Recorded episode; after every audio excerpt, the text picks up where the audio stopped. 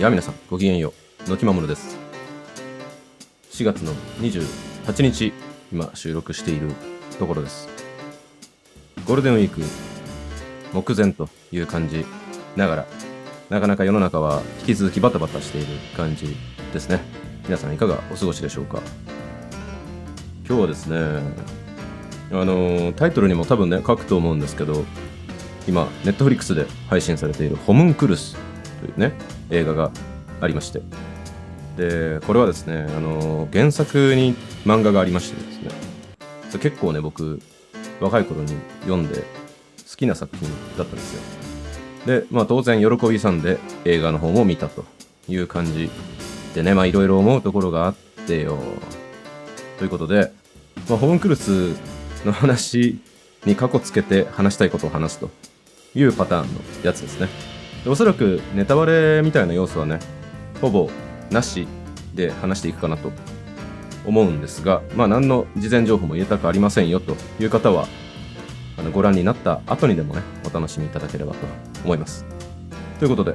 この配信は新しい知識や経験を楽しみながらたまに少しだけ過去を振り返ってみたりして人生をちょっとずつ前に進めようとする私の気まぐれのそんな日常の記録でございます。本日もお付き合いのほどよろしくお願いいたします。のきまもるプレゼンツ。好奇心くすぐらレディオ。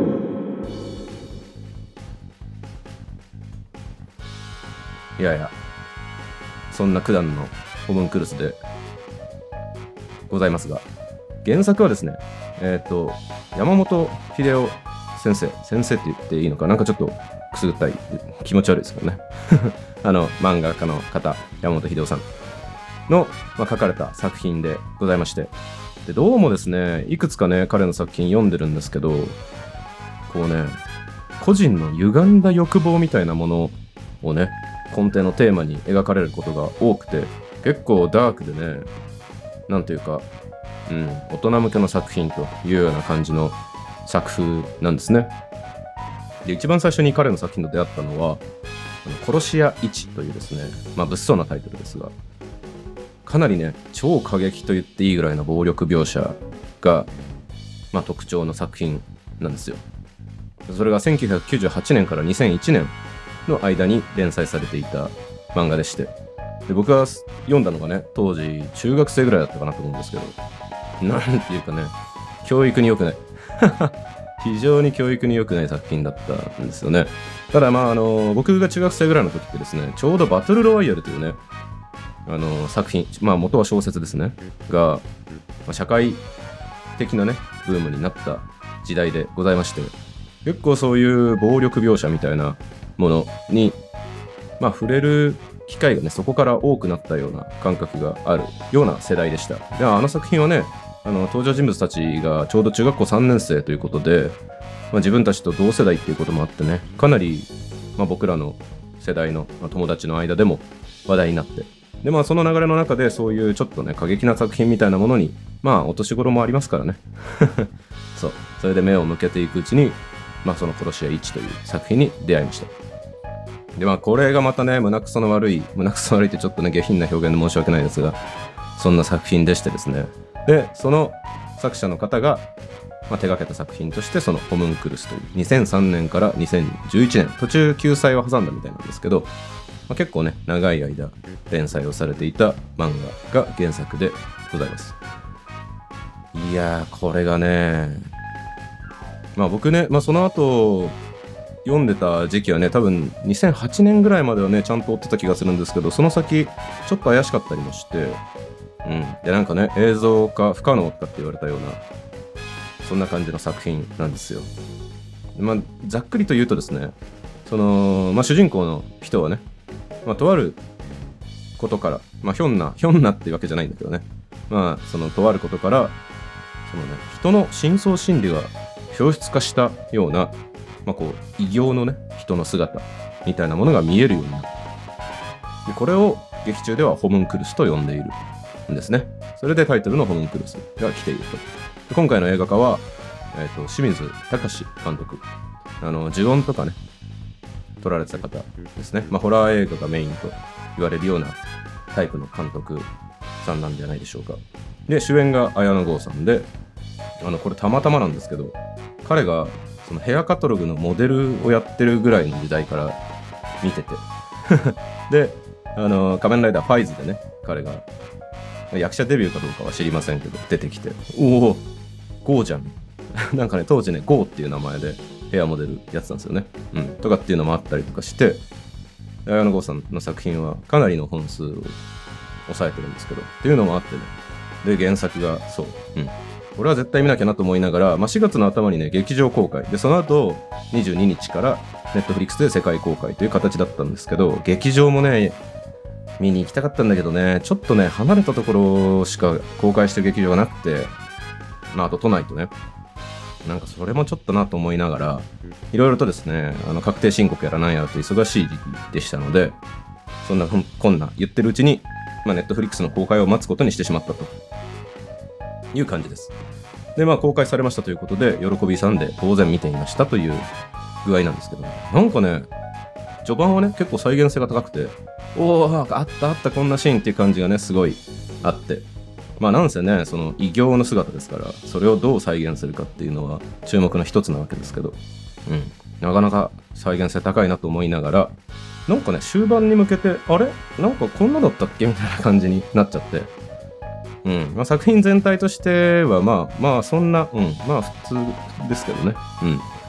特別すごく面白かったわけではないんですけど、うん、あれこんなストーリーだったかしらと思いながらってなわけで、まあ、本日ですね映画を見てからちょっと経った後ですけど原作をね読み直してみましたで、まあ、さっき言った通り前に読んでたのはね2008年ぐらいとかまで、まあ、ちゃんと読んでたはずなんですけど、まあ、13年前ですか？結構前ですね。まあ僕まだ学生でその頃20代前半ぐらいだったかなと思いますけど、うん。なんかまあその、そのなんていうの？個人の歪みとかね、深層心理とかっていうところですから、そういう内容を描いてるのってね、年を重ねてしっくりくるところも結構あるなと思ったりしてさ。そう。なんかね、やっぱり経験がね、教えてくれることってあるじゃないですか。そう、そうそうそう。っていうのをね、すごいね、改めて読んで思いました。で、映画版とは本当に全然違ってね、改めて読んでみたら、僕多分ね、最後結末はね、読んでなかったかもしれないんですよね。その救済を挟んだのもあったりして。で、すごいね、映画よりも随分ドロドロしているというかね、設定ももちろん違って、ストーリーも違って、何倍もこう重苦しくてね、で中で使われる扱われるようなその問題トピックみたいなのも、まあ、そのジェンダーの問題とかね。あと売春みたいな問題とか。あとは資本主義経済と、まあ、金銭格差みたいな話とかあとはまあ恋愛市場での格差みたいな、まあ、それに付随してルッキズムみたいなね。もうその映像化不可能ってのはそういうことだったのかなっていう感じの感覚ですよ。まあまあ時代が違いますからね。今だったら漫画だとしても許されるんだろうかっていうようなね、うん、まあ、かなり、なんていうか、まあ問題提起なのか風刺なのか分かりませんが、そんな感じの内容でした。うん。まあ、なのでね、まあ二十歳はそこらじゃね、理解しきれないってのもね、改めて自分で、そりゃそうだなと思いながらね、なんか大人になっちまったなって 思ったりして、うん。そうまあまあまあともかくですね、まあ、もしなので読むならですねあのなんせねこれもまた胸くその悪いすいませんね何度もそんな内容でして終わり方も含めて、まあ、あの山本秀夫さんの監督監督じゃない。山本秀夫さんの作品っていうのはねやっぱそういうのすごい多くてね。うん。なので少し気持ちがね元気な時にね読んだ方がいいんじゃないかなと思います。コミックスは全部で15巻だったかな。うん。まあ長くもなく短くもなくって感じですかね。うん。まあその一方で映画はね結構ストーリーが違ってその割と描き方はすっきりしてる感じなので、まあ、さほどタイミングが問わないかなという感じなので、うん。ま、よろしければ見てみてください。でその心のね心の歪み心の歪みみたいなところの話が、まあ、メインのトピックにあるような作品なんですけどこの辺はちょっとね僕思うことがあってっていうのを後半の方でお話しさせてください。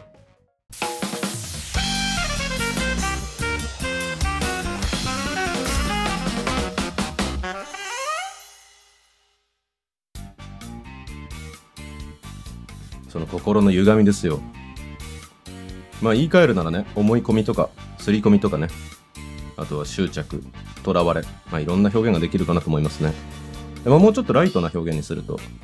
もしくはね、ライトな要素のものにすると、まあ性分とかね、差がとか、まあ、平たく言っちゃえば価値観とかっていう表現もできると思います。で、まあ前半の方でね、出てきた表現だと、深層心理とか欲望とか、まあそういうものかなと。で僕はこの辺ですね、通の人よりちょっと多めに触れてきたような感覚がありまして、まあその昔、キャリアカウンセラーみたいな仕事をしてましてですね、3年間ぐらいかな。うん。で、まあ1500人ぐらいの方と、またーっとね、話してきたわけです。1対1でいろいろとね、対話をしながら。で、キャリアカウンセラーですから、その転職中、その休職中の方、もしくは、えーと、就職活動中の学生さんとかとお話をする機会が多くでかつキャリアについてを軸足に置いた対話をするというようなお仕事でした。でまあさその仕事ってね人生の大きい要素じゃないですか。でしかもこうお金とかね家庭とかっていうものが関わってきたりで人によってはねそれが、まあ、収入みたいなものが男らしさの象徴につながったりとかねもしくは女性としてのライフステージ戦略とかね、まあ、そういう願望とかっていうものも含まれていたり。あこれはあのあくまでも一般論ですよ。もしくはその個人の格論という意味合いで別にその、うん、お金を稼ぐことが男らしさだということが言いたいわけじゃないです、うん、そのライフステージの変化があることが女性としての幸せだというつもりもないです。一応ね。うん。でもまあそういう話なので、まあ、当然ねかなりその人々のそういうある種の歪みみたいなものに触れてきたような気がします。で僕はですね、そういう深層心理みたいなところにかなり関心が強くて、ベースはね、僕は生物学の中でも遺伝子がベースなので、必ずしも心理学みたいなところにはね、直接関係のある専門性を持ってるわけじゃないんですが、うん、まあ、何はともあれね、その、うん、向き合ってる方と対話を通して、その人たちの心の奥底を掘り下げていくというのを、まあ、重視するようなスタイルでやってました。まあ、キャリアカウンセラーって言ってもね、いろんなスタイルでやられる方がいるので、僕みたいなやり方が、まあ、メインストリームだとはあまり思わないんですけど、うん、まあまあ、その中の一つの手法としては、ある程度、まあ、定番の中の一つかなとは思うんですけどね。うん。まあ、だからね、そう、いろんなことに触れてきた。むしろこれは、触れてきてしまったなという感覚も少しあったりします。で、まあ、どういうことかというとですね、まあ、その自分も含め、身近な人々の中にもですね、当然そういう歪みとかあるわけですよ。そういうのもね、すごい見つめてしまうというかね、なんかそんな感覚があります。まあ、その、誰しもね、そう、持ってるものですから、うん、その歪みがゆえに苦しむようなシーンもあれば、逆に強みとしてね、生かされるシーンもありますよね。うん。なので、別に悪いことばかりだとは思ってないんですよ。うん。でもどうしてもね、やっぱ着目しがちなのって結構ね、自分とか、まあ、その人自身とか、もしくは周囲の誰かを苦しめてしまうとき、もしくはまあ苦しんでしまうときっていうときに、まあ、ばかり目が行くもんですからね。うん、なかなか、なんというか苦しいことも多いというか、まあ、僕自身はね、自分の歪みみたいなものに向き合うのは割と得意というか、うん。いや、まあ辛いこともたくさんありますよね。うん。その、自分が無意識にね、思い込んでしまっていることとか、まあそれが故に苦しんでいることと、さらに向き合わなきゃいけないっていうのはまあ大変なことも多いですけど、僕自身はそこを強制したり、こう再構築したりっていうのは、まあ幸い嫌いじゃないという感じです。まあでもね、人によってやっぱそこの感覚って違うよなと思ったりして、そういうのと向き合うのが苦手な方もね、たくさんいらっしゃいますし、うんまあ、僕自身も、嫌いじゃないって言っておきながらあれなんですけど実際はそれってこう認知できてることに限るわけじゃないですか。ね認知できてないところにも当然あるしむしろそっちの方が多いんじゃないかと思うぐらい。まあ、だからこそ傾向と対策みたいなね論理的思考とデータ分析みたいな感じで、まあ、自分の内面頭と心に、ま迫っていくというわけですけどやっぱね限界がありますよね。うん、でまあ、僕はねちょっと潔癖っぽいところもあってね自分の歪みが現れてる行動みたいなその無意識の行動みたいなのがね結構許せなくてうんなんかそういうのを抑えてちゃんと自分の意識のもとに行動を、行動基準を置いてこそ理性だというふうにね、思っちゃってる節があって、まあこれもね、多分ね、ある種の歪みなんだと思うんですけどね。うん。まあ向き合わずにね、過ごすよりはいいかなと思ってるんですけど、まああんまりね、人にまで適応しない方がいいよなとかって最近改めて思ったりしてて、という次回でした。何の話だっけ？まあまあそう。人それぞれね、苦しみの原因とかってこう、いろいろ根深いところにあるじゃないですか。うん。いやまあそれもね、少しずつ向き合いながら解決というかね、なんかこう、うまい落としどころが見つかっていくといいよなと思ったりしています。まあ、特にね、親子関係とか、友人との関係とかの中でね、ちょっとしたことで根深い傷になってたりとかっていうこともね、たくさんあると思うんですよね。でもちろんその、相手と話し合えればいいですけどね、まあそうとも限らないこともたくさんありますし、まあその場合は自分だけで解決しなきゃいけないこともたくさんあると。でしかも解決することが最善とも限らないしねっていう話じゃん、じゃないかなと思うんで いやいやいや、だから何の話だっけな。その、あ、そうそうそうそう。あの、ホムンクルスっていう作品はね、そのこの辺の僕のこういう価値観とかっていうものをね、なんかこうかきむしられるようなね、うん、なんかそんな気持ちになる作品だったなと。特に漫画版の方をね、改めて思いました。うんまあ、もしかするとね、こういう作品を若い時に見たから、そういう人の深層心理みたいなところに関心が強くなったりしたのかもしれないですけどね。うん。っていう感じでしょうか。どういう感じなんでしょうね。あ、そうそう、そうだ。あのね、新しいマイクを買いまして、全然話変わるけどね。あのー、買いまして、で、まあ前もちょろっと買いました、買いましたみたいな話ね、なんかの回にしてるんですけど、それはね、あの、ポッドキャスト用には使ってないんですよ。だけど今度はね、ちゃんとポッドキャスト用に使うためのマイクを買いましたので、エンディングトークで新しいマイクで収録したものをお届けしようかなと思っております。楽しみにしてくださる方がいらっしゃるか分かりませんが、お楽しみに。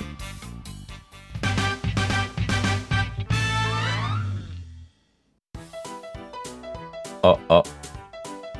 どうでしょう。結構ね、違うんじゃないかと思いますね。まあ、細かい話はね、またの機会にね、取っとこうかなと思いますけど、今回はね、あのー、私事で恐縮ですが、まあ、間もなく、あのー、音声配信を始めて1年が経過するということでございまして、今まで使ってたのは今ここにね、手元にあるんですけど、アーカーゲーの P120 というですね、まあ、コンデンサーマイクと呼ばれる類のものですね。の中でもまあ一番安いやつをね、確か買ったんじゃないかなと思います。うん。まあ音声配信なんてね、そのまま続けるかどうかもわかんなかったんで。うん。っていうところから、今回はね、あの、ロードというところが出している、その名もポッドマイクというですね、まあ、ポッドキャストというかね、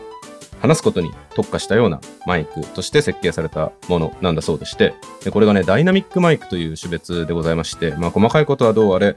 まあ簡単に言うとですね、ちょっと音がちっちゃいんですよ。っていうのがあってね、そう、小さい音で撮ったものをね、大きくしようとすると、まあノイズが乗りやすくなったりするものですから、